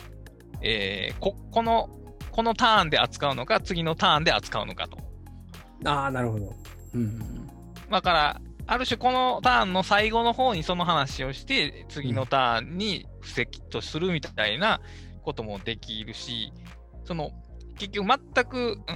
ん、カテゴリーとして、認識カテゴリーとして別としても、まあ、扱うツールって2回寄ってくるわけじゃないですか、この、この点の話は。まあノー、トツそールをの、使うわけですから。どこかで重複が必ずしますよね。うんだから、あの、多分うんと、情報整理という観点でいくと、ブログの下書きをじゃあどこで管理してますかみたいな話が出てきた福田さんだったら、えっと、あれですよね。えっと、テキストエディターや。テキストエディター VS Codeや VS Code、VS Code。はい。で、僕があの Ulysses で書いてるじゃないですか。で、そこって、はいやっぱり情報整理のある程度末端というか、うんが来る必ず来るんですよ。はい。で、だから下書き、まあ、豆、ま論文でもないか、まあ、下書きですよね。アウトプットのた、あの、うんと候補生たちっていうのは、はいここにいますよと、うんでで、この人たちが最終的にはブログに行きますようになる、その最後の部分は多分書かないんですよ。ここ、うんうんうんうん下書きがあって、いずれあのブログになるんです、みたいな。え以上、以上なんですよね。で、例えば、えー YouTube で話すネタ、あのワークロイで管理してますねって。で、喋ったら、まあ、これがワークロイのワークフィリってみたいな話があって、まあ、以上ですみたいな感じになって、じゃあ、例えばなんでそれをアウトプットするのかとか、アウトプットするときのテクニックみたいなものっていうのは多分語らない。かなここではなるほど。うん、そうですね。なんかイメージ的に言うと、はいえっ、と、あーちょっと難しいね。え、うーんと、うんとね、ダメだ。システムエンジニアの設計書でいうところの、あの、な、なんかね、外部インターフェースの使用書までしか書かないみたいなはい、わかるわかるわかる。はい、だからあの情報整理っていうシステムがあって、い情報発信っていうやつがあって、この情報発信のところとこういうインタラクションをしますよっていうインターフェース使用書みたいなのを、まあ、SE の世界で作るんですけど、あのはいそこまそこまでしかやらないっていう感じ。その時そのさっき言った名前のない情報ふにゃららみたいなのをど第三として位置づけるのか、どっち側側に位置づけるのか、ああ、その場合、だ僕の場合だと情報管整理の方に入ると。整理に入る。あなるほど。ううんうんただ、うんと、情報整理の中でも、要す例えばメモとか、はい。えーとまあ、そのタスク的な話があって、要するに行動系の話とあのアイディアだったりとか、情報として後で参照するみたいなものの流れと、で、もう一個、まあ、PKM みたいなものが来るって感じですかね。うんまあ、一応めんどくさいんで、もう情報開発と呼びますけど、その3つ目の中で。だから情報開発の話はまあ多分避けて通れないとは思うんですよね、この手の話は。でもまあ、うんえー、ランクで言うと入門編じゃないんだよね、この話って絶対に。どうしうん最初はやっぱりタスク管理とかメモの扱いの話になるけども、でもまあどっかですることには絶対になるし、そう。だから情報管理という、うんあのカカテゴリーでいくと、まあ、ちょっと今、情報整理というものを、はい、えっと、ことして、親として情報管理というものを言うときに、はい、管理のパターンとして、えっと、要するにどんどん入ってくるというか、情報として自分が受け取る、外から取ってくるものを、あるいは自分の中から受け出てくるものを、うん、キャプチャーして整理するみたいな情報整理と、ままた別のごめんなさいけど、情報開発というはい。カテゴリーがもう一個いて、っていう意味においては、情報整理の中に入らない気がします。なるほど。うん、だから情報発信はいか情報整理かって言われたら情報整理かなって気はするんですけど、えっと、概念的に言うと情報管理の下に情報整理と情報開発がいて、多分もしもしかしたらあのもうちょっとカテゴライズできるかもしれないですけど、で、そのうちの、うんと、やっぱり、うーんいわゆる伝統的なメモノート、手帳的な話が情報整理になるかなという気がします。この情報整理はだから要するにノート術とか、えー、ノート術とか、えー と、えー手帳、まあ手帳術が一番近いかな。うんが、多分該当する。で、まあだから、情報開発はいわゆるハード4の話になる。そうですね。はい。は、ハードは。う。うんん。だから、まあ、せやな、まあ、うーん、なんだろう。難しいな、これ。多分だから手帳術、ノート術の情報整理の話だけでも、まあ、10回ぐらいは多分書けるんだよ、きっと。そうでしょうね。俺書けると思うんだよね。多分10回で収まる自信がなくて、この話を書こうとすると。うん。だまあ、ここ、これをまただから親カテゴリーにしといて、開発も親カテゴリーにして、別、セクション3で書くっていう、その、うんネクストバクターズサークルで書く。まあでも、本来はここに入るはずだけどな。ここってうん見てる人、ポッドキャストでわからんけど。結局その、さっき言ったその PKM っていうのが仮に、えー直接アウトプットに貢献しないにしても、その人の知のバックグラウンドを育てることは間違いなくて、それは情報発信の、まあ、えーねクオリティというとちょっと程度が強いけども、え、内容に影響が与えるわけで、そこを無視して、例えば、えー情報、タスク管理うまいですっていうだけで、じゃあ情報発信ができますかっていうと、それはまあ無理なわけじゃないですか。それ、インプットの処理の扱いっていう技術がないと、うん中身のある発信はできないわけですから、その、情報開発と読んでいいかはどうかは分からんけど、情報開発的な話は、本来は発信の前に来なきゃダメですよね、これは絶対に。しかもちょっとね、実は、あの、はい。もう少し話を引っ掛けましちゃうと、はい。あの、情報開発でありながら、どっちか能能力開発というか、自分自身の、なんだろう、能力のエクステンションなんですよ、ここって。僕の感覚で言うと結構。で、はい、わかります。で要するにあの今って情報というところで切り取ってるから、うん。こういうカテゴリーになるんですけど、はい。うんとでもう少しライフとか、はい。あのうーんと自分の能力生き方みたいな、まあ、そそういう広げ方をしたときに、はい。やっぱり情報発信っていうものって必ずしもそのいいアイディアとあのライティングスキルだけでできるわけでやっぱりなくてうん。あのそういう知識のバックグラウンドだったりとか、はい。あのうーんと例えばプレゼンテーションスキルとかライティングスキルとかそういったものがやっぱり大きく影響してくるわけじゃないですか、はい。の能力とかとそのアウトプットをするためのネタ整理というそういううーん材料の集め方、それの調理の仕方で、えっとまあ、最終的にそれをどのようにこうマーケティングしていくかみたいな、だからそういったものがやっぱりいろいろ来るのでで、情報開発と今我々が呼んでるこの部分っていうのは、はい。あのその中でもその材料をある程度集めることと、はい。能力を、能力、まあ、つまり知識体系というものを、まあだから自身の知的プロセスを向上させる営みがそこに含まれているということですね。というのと、ネットワーク化していくっていうのは、自身の理,、理解を深めていくことでもあると思っていて、はいあの情報ただそこにポンポンポンって突っ込んでいくだけだと、やっぱり喋れないじゃないですか。うんそれをやっぱりつなげていって、理解をしたことによって、あの何か聞かれた時にもそれに紐づくことを体系立ててお話ができますみたいなのって、やっぱり情報開発的なことをどこかでやってるからできるわけですね。うんうんはい。なんで、それがあって、最終的にアウトプット、情報発信というよりはもう少し広く、あの例えばブログ書くとか YouTube やるとかだけじゃなくて、僕らサラリーマンだったら、それこそそのプレゼンをするもあるし、えっと、なんか日々の あの仕事の効率を上げるじゃないですけど、はい。うん、なんか例えばあの人材マネージメントとか、うん。あの組織論とかっていうのって、やっぱり、えっと、ある程度お勉強してというか、あのはい。いろんなことを知っていてで、いろんな経験を積んできて、で、最後にそういう仕事のアウトプットとして出てくるので、はい。なんか、そういうプロセスって、いわゆる競技の情報整理の外に、そういう自分の、まあ、能力開発的なことをやるプロセスがあって、で、最後、アウトプットっていう枠にはまる気がするんですね。うん、確かに。っていうのがあって、なんかど、うんどこまで広く取りましょうっていう悩みはちょっとあるなというのがあって、うーん、でもまあ、結局、その、うん、じ情報開発、広い意味での情報開発をする上でも、まあ、情報を扱うツール、だからまあ、えー情報整理ツールとしか、まあ、今のところ呼び名がないから情報整理ツールと呼ぶけど、を使うことはもう避けられないというか、まあ、要するにまあ僕の言葉で言うとノートって必要なわけじゃないですか、確そうそうそうそうそうなんです。で、あの、どっちかというと、多分それをやり方が、あの、わからないっていうのが多いと思うんですよ。あの、要は、うーんと、日々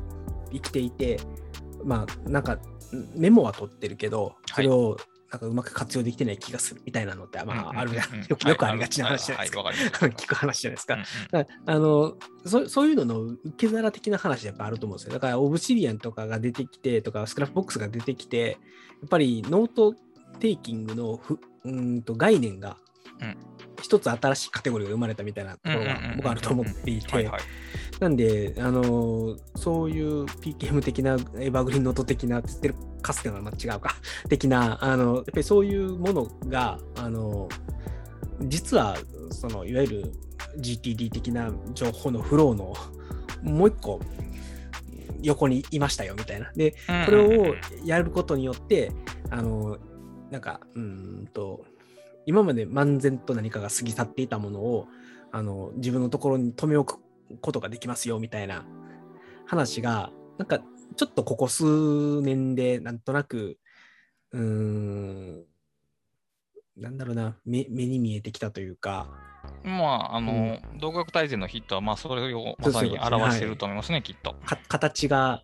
見えてきたっていう気がするんですね。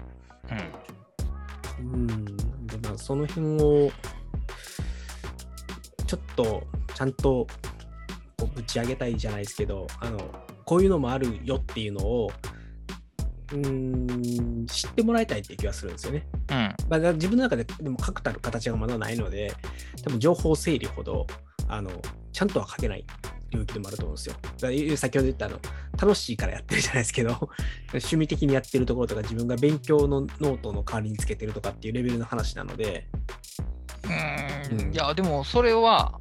どう究極的に言っても、楽しいからやってる以上のものには多分ならないと思いますよ。うーん、それ以外のことを言うと多分嘘になる。あ、まあそうですね。うん。思わ思わぬ副産物があるよということ以外にはないと思うよ。こういうのって勉強したらこうなるからやろうっていうことは、そもそもそういうこと、そのそそこで行われてる営みとは多分全然関係のないことやから、うんうんうん本人がやってて、だってその能力向上するのも、それがやってて面白いからやるんであって、あれ。うんうんあのやらなきゃこの生存していけないからみたいなんてさ、ちょっと脅迫的ですよ。まあ、それってどういうかというとあの、むしろアウトプットありきのまるになってくるかなと思って、うん。うんに確かに。勉強ではなくて、アウトプットをするって、生きるためにアウトプットをせねばならなくて、そのアウトプットをするために参考資料を読むみたいなうんうんところになってくると思ってて、だから、ねこの余波開発というジャンルってもう少しこう、長く見てるというか、だから、あのなんだろうな、7つの習慣でいうと第三領域みたいな、ん？感じうんうん。ですよね、右上。うん。うん。あの、緊急だったりとかにちょっと食われがち。要するに、情報整理的にも緊急派だと思うんですよ。まあそれ、ね。うんうん緊急のものが入ってきがち。うんうんで、アウトプットも、最終的に仕事のアウトプットだったりとか、あの、まあ、いろいろあると思うんですけど、アウトプットの種類も。まあ、でも、うん、まあ、どっちかというと、やっぱり緊急よりに近いかなという気はするので、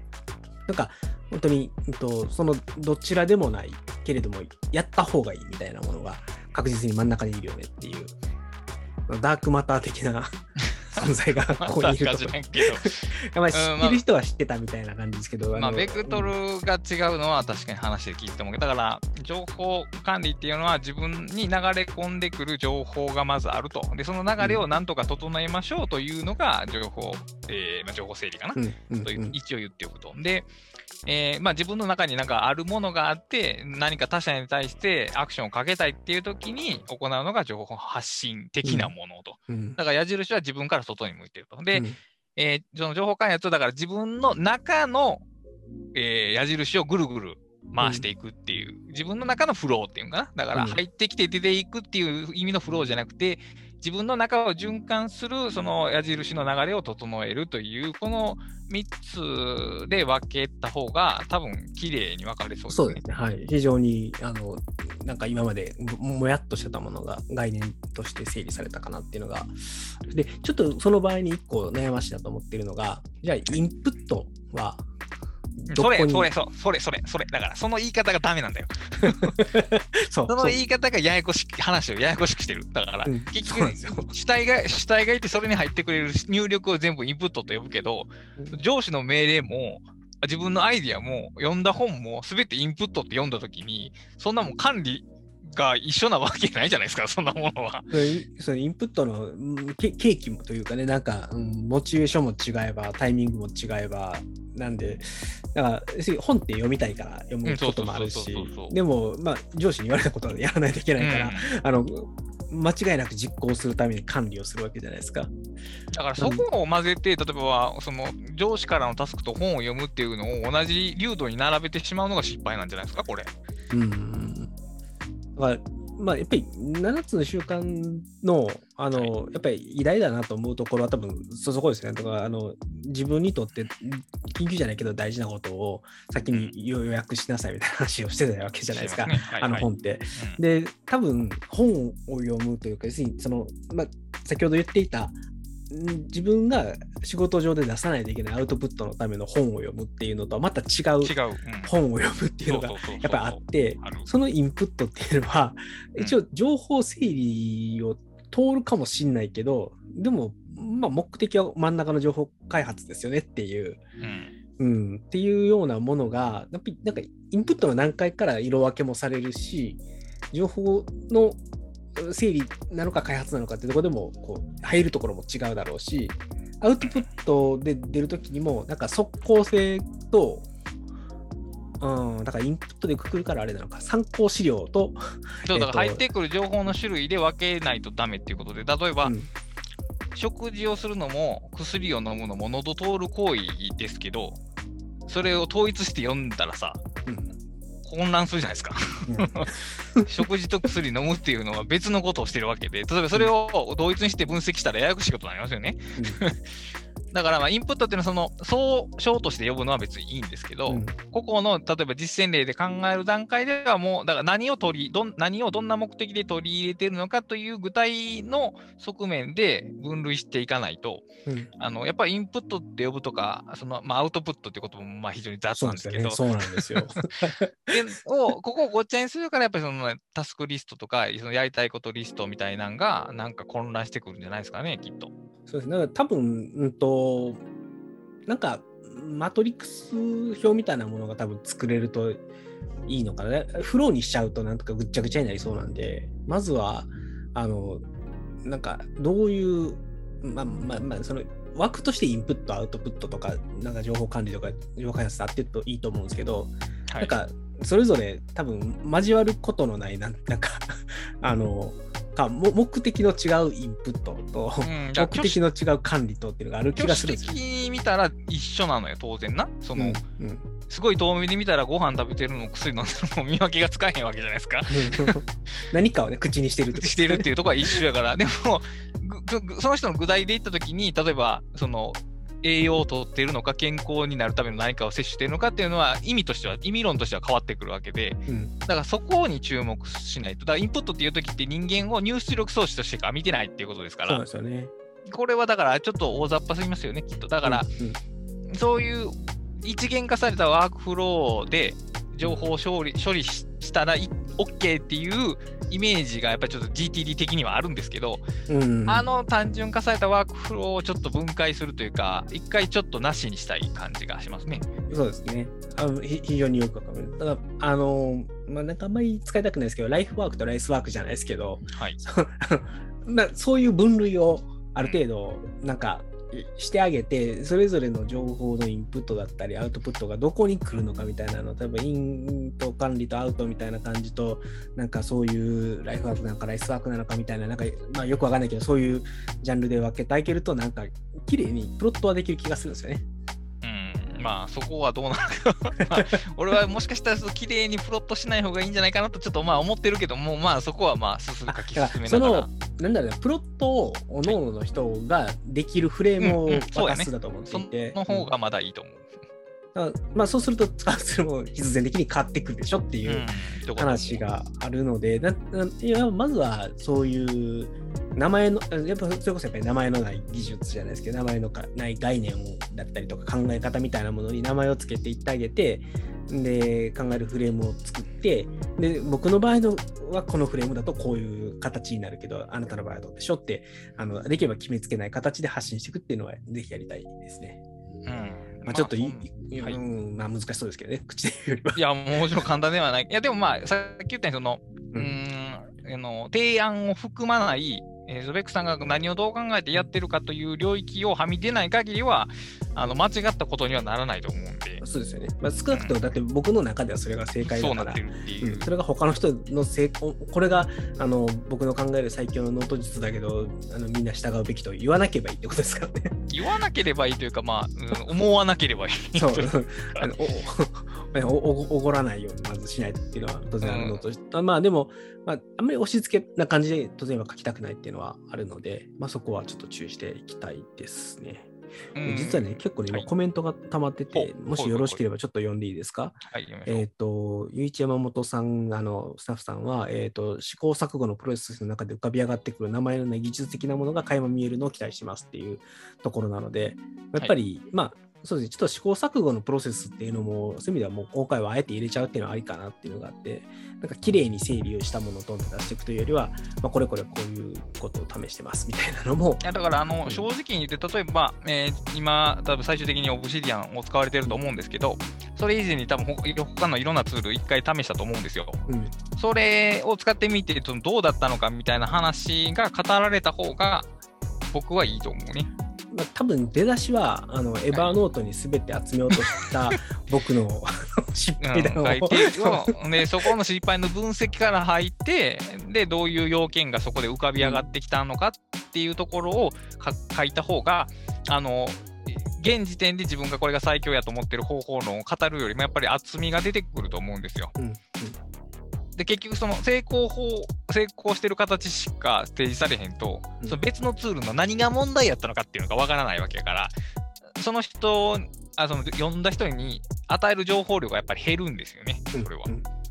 だから、あの今ちょうど試行錯誤されてるさなかであるのならば、その歴史を、うんえー、と記事として刻んでいった方が、あの読む人にとっては面白いコンテンツになるんではないかなと。まあ、少なくともここ半年でえらくいろんなものが変わったので、うんうん。なんでそうなったのかの部分は多分理由含めて書いた方がいいかなっていうのと、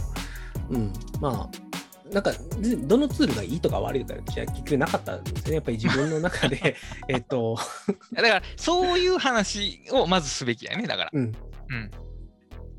なんで、まあ、ちょっとそういうところを、なんだろうな、歴史、歴史、あんまりね、自分語りになっても面白くはないんで、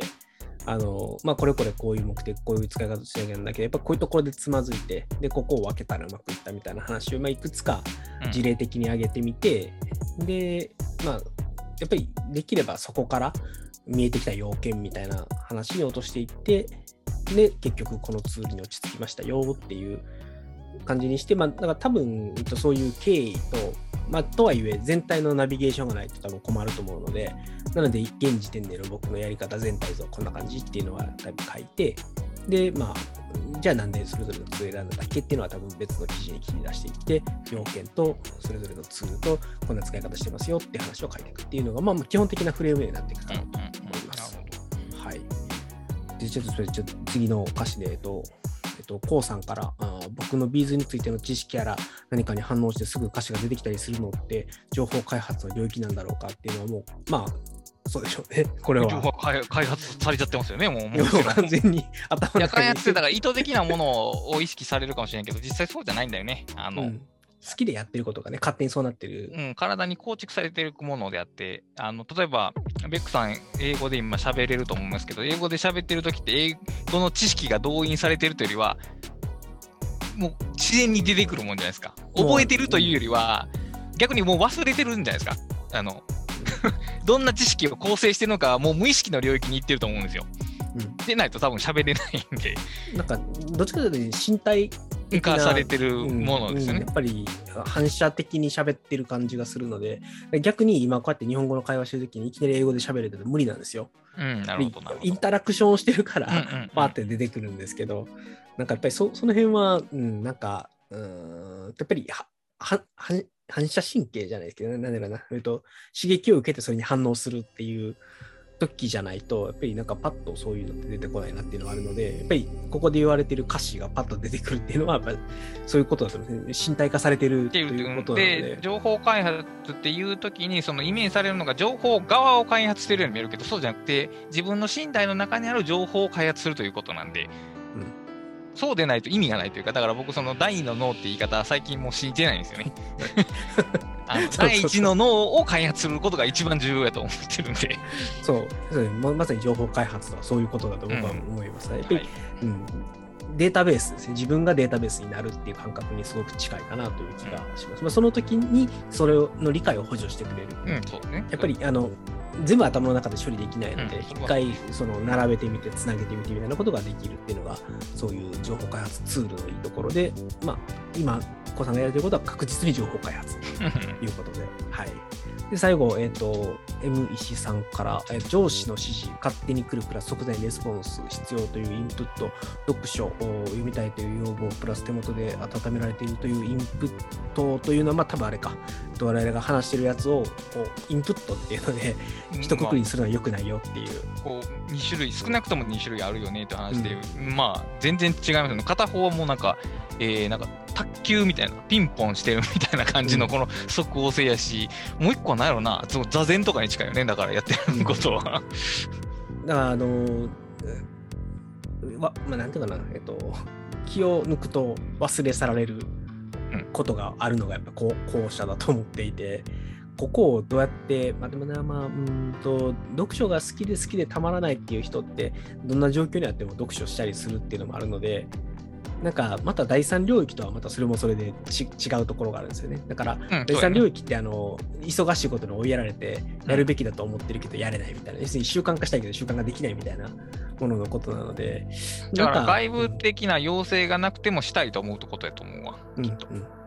あの会社とか辞めても本は読みたいとかそのイギリスに移っても本は読みたいみたいなそういうふうに外部環境に左右されず自分が、えー内発的にやりたい行動をどうするかっていう話と、えー社会的な要請に応えて自分のレスポンスを上げていくっていう行為はやっぱり違うよねっていう話ですね。うん。ですね。で今マイルドさんが、えー、ってくれたコメントが情報といっても確かにいろいろ複雑でそれをこう整理してうまくいっているとかこう整理したのにうまくいってないってところからの対話は読んでみたいですねっていうことで、うんはい、まあ、そうですね。これは 今は、今こうやって喋っててさ、インプットっていう言葉に対する解像度が結構上がったわけじゃないですか。そうで。すね。上がりましたね。この、このインタラクションが必要なわけですよ。だって、俺この話するまでインプットの雑やなって思ってただけで、そこまで踏み込んでなかったから、こうやって喋っててちょっと解像度が上がったんで、で、こういう発見を記事にちゃんとして書いていくべきやなと思いますね。多分この会話でしかできないことも確かにあると思っているし、あのやっぱり記事という形にまとまるから、うんあのもう少し広いなんていうのかな俯瞰的に見て情報の解像度をこう掘り下げていくみたいなことが多分できるかなっていう気がするのでなんか今こうやって3つじゃああの、情報の管管理とか情報整理があってとか開発があってとかアウトプットみたいなのがあってみたいなのを言ってますけどなんかこれも変わっていく可能性があるんですよあもちろん全然変わっていくと。なんで、まあ、あの、まずはちょっとこういうフレームの中の情報整理について話しましょうで始めてもいいと思うんですけど、なんか気がついたら全然、あの、PKM のことやってましたとか、全然アウトプットのことも話しちゃってましたとかっていうのでも、まあ、まあいいんじゃないかっていう気それはがするので。もう別に全然いいですよ。うんなんでちょっとそこはあのある程度は流動性を持たせてやっていければいいかなというのと、まあ、ぜひ、あれですね、あのマリオさんの言われてる、うん、うまくいってるよ、うまくいってないよか。うん、だから、多分今日お話しした中で、僕があのこういうのやりたいんですよね。って言ったら、いやー、それはちょっとこういうところでつまずくねって話もあったと思うので、やっぱりそういうインタラクションっていいと思うんですよね。だから、あの、なんか、うんとね、難しいですけど、うーんと、綺麗にまとめるとか、はい。うん、相手の言ってることを肯定するじゃないですけど、うんと、だけじゃなくて、まあなんはかそういう、お互い突っ込み合えるようなところもあると、より面白いのはあるかなという気はします。うんっていうのと、うまくいってないみたいな、そういう泥臭い話をしたい。うまくいってないが多分ね、必要ですよ。あの、こうやったらタスク管理うまくいきますじゃなくて、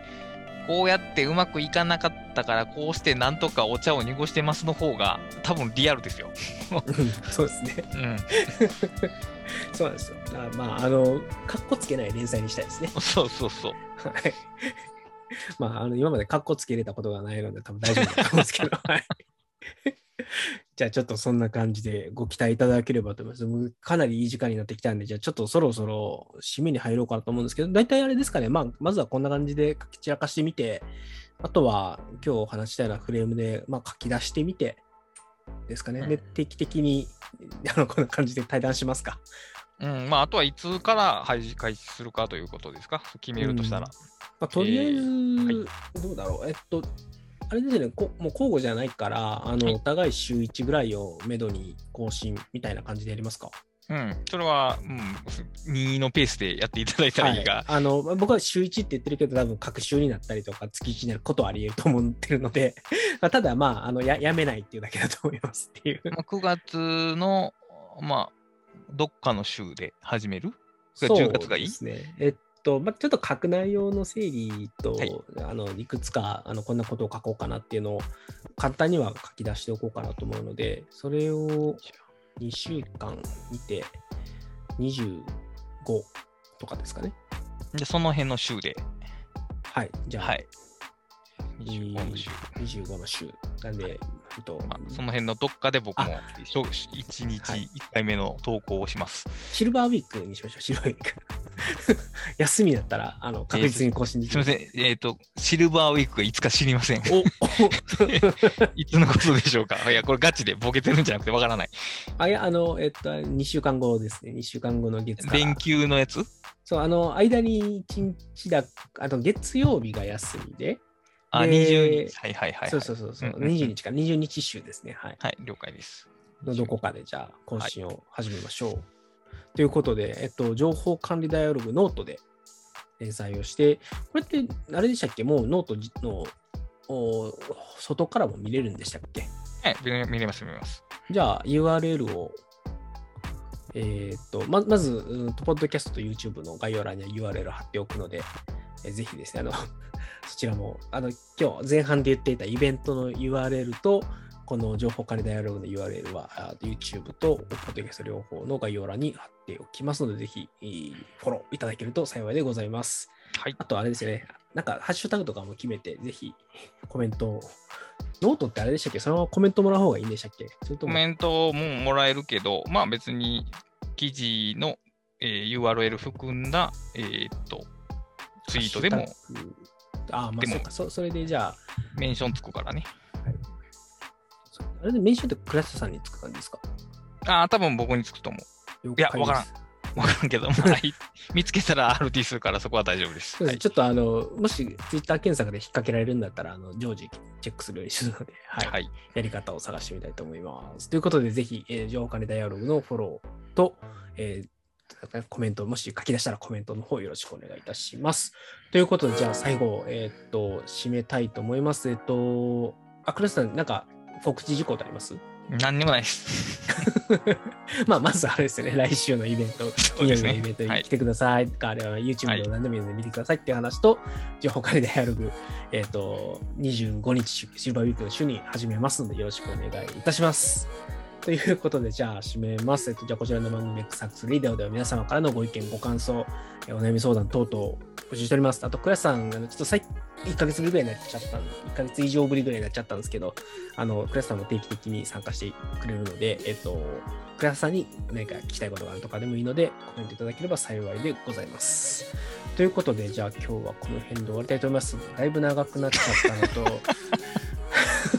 え僕、喋り出すと長いんでごめんなさいね。いえいえいえ、もう、あの、だい我々二人が喋ると、ちょっと話が発散しちゃうんですよね。収束していかないところがちょっとあるんで、はい。あの、僕は楽しいからいいんですけど、まあ、あの、聞いてる皆さんは、あの、なんと約9名、最大10名ぐらいの方がずっと来てくださってたんで、最後までお聞きいただきまして、本当にありがとうございました。ということで、じゃあこれで終わりたいと思います。それでは皆様、さようなら。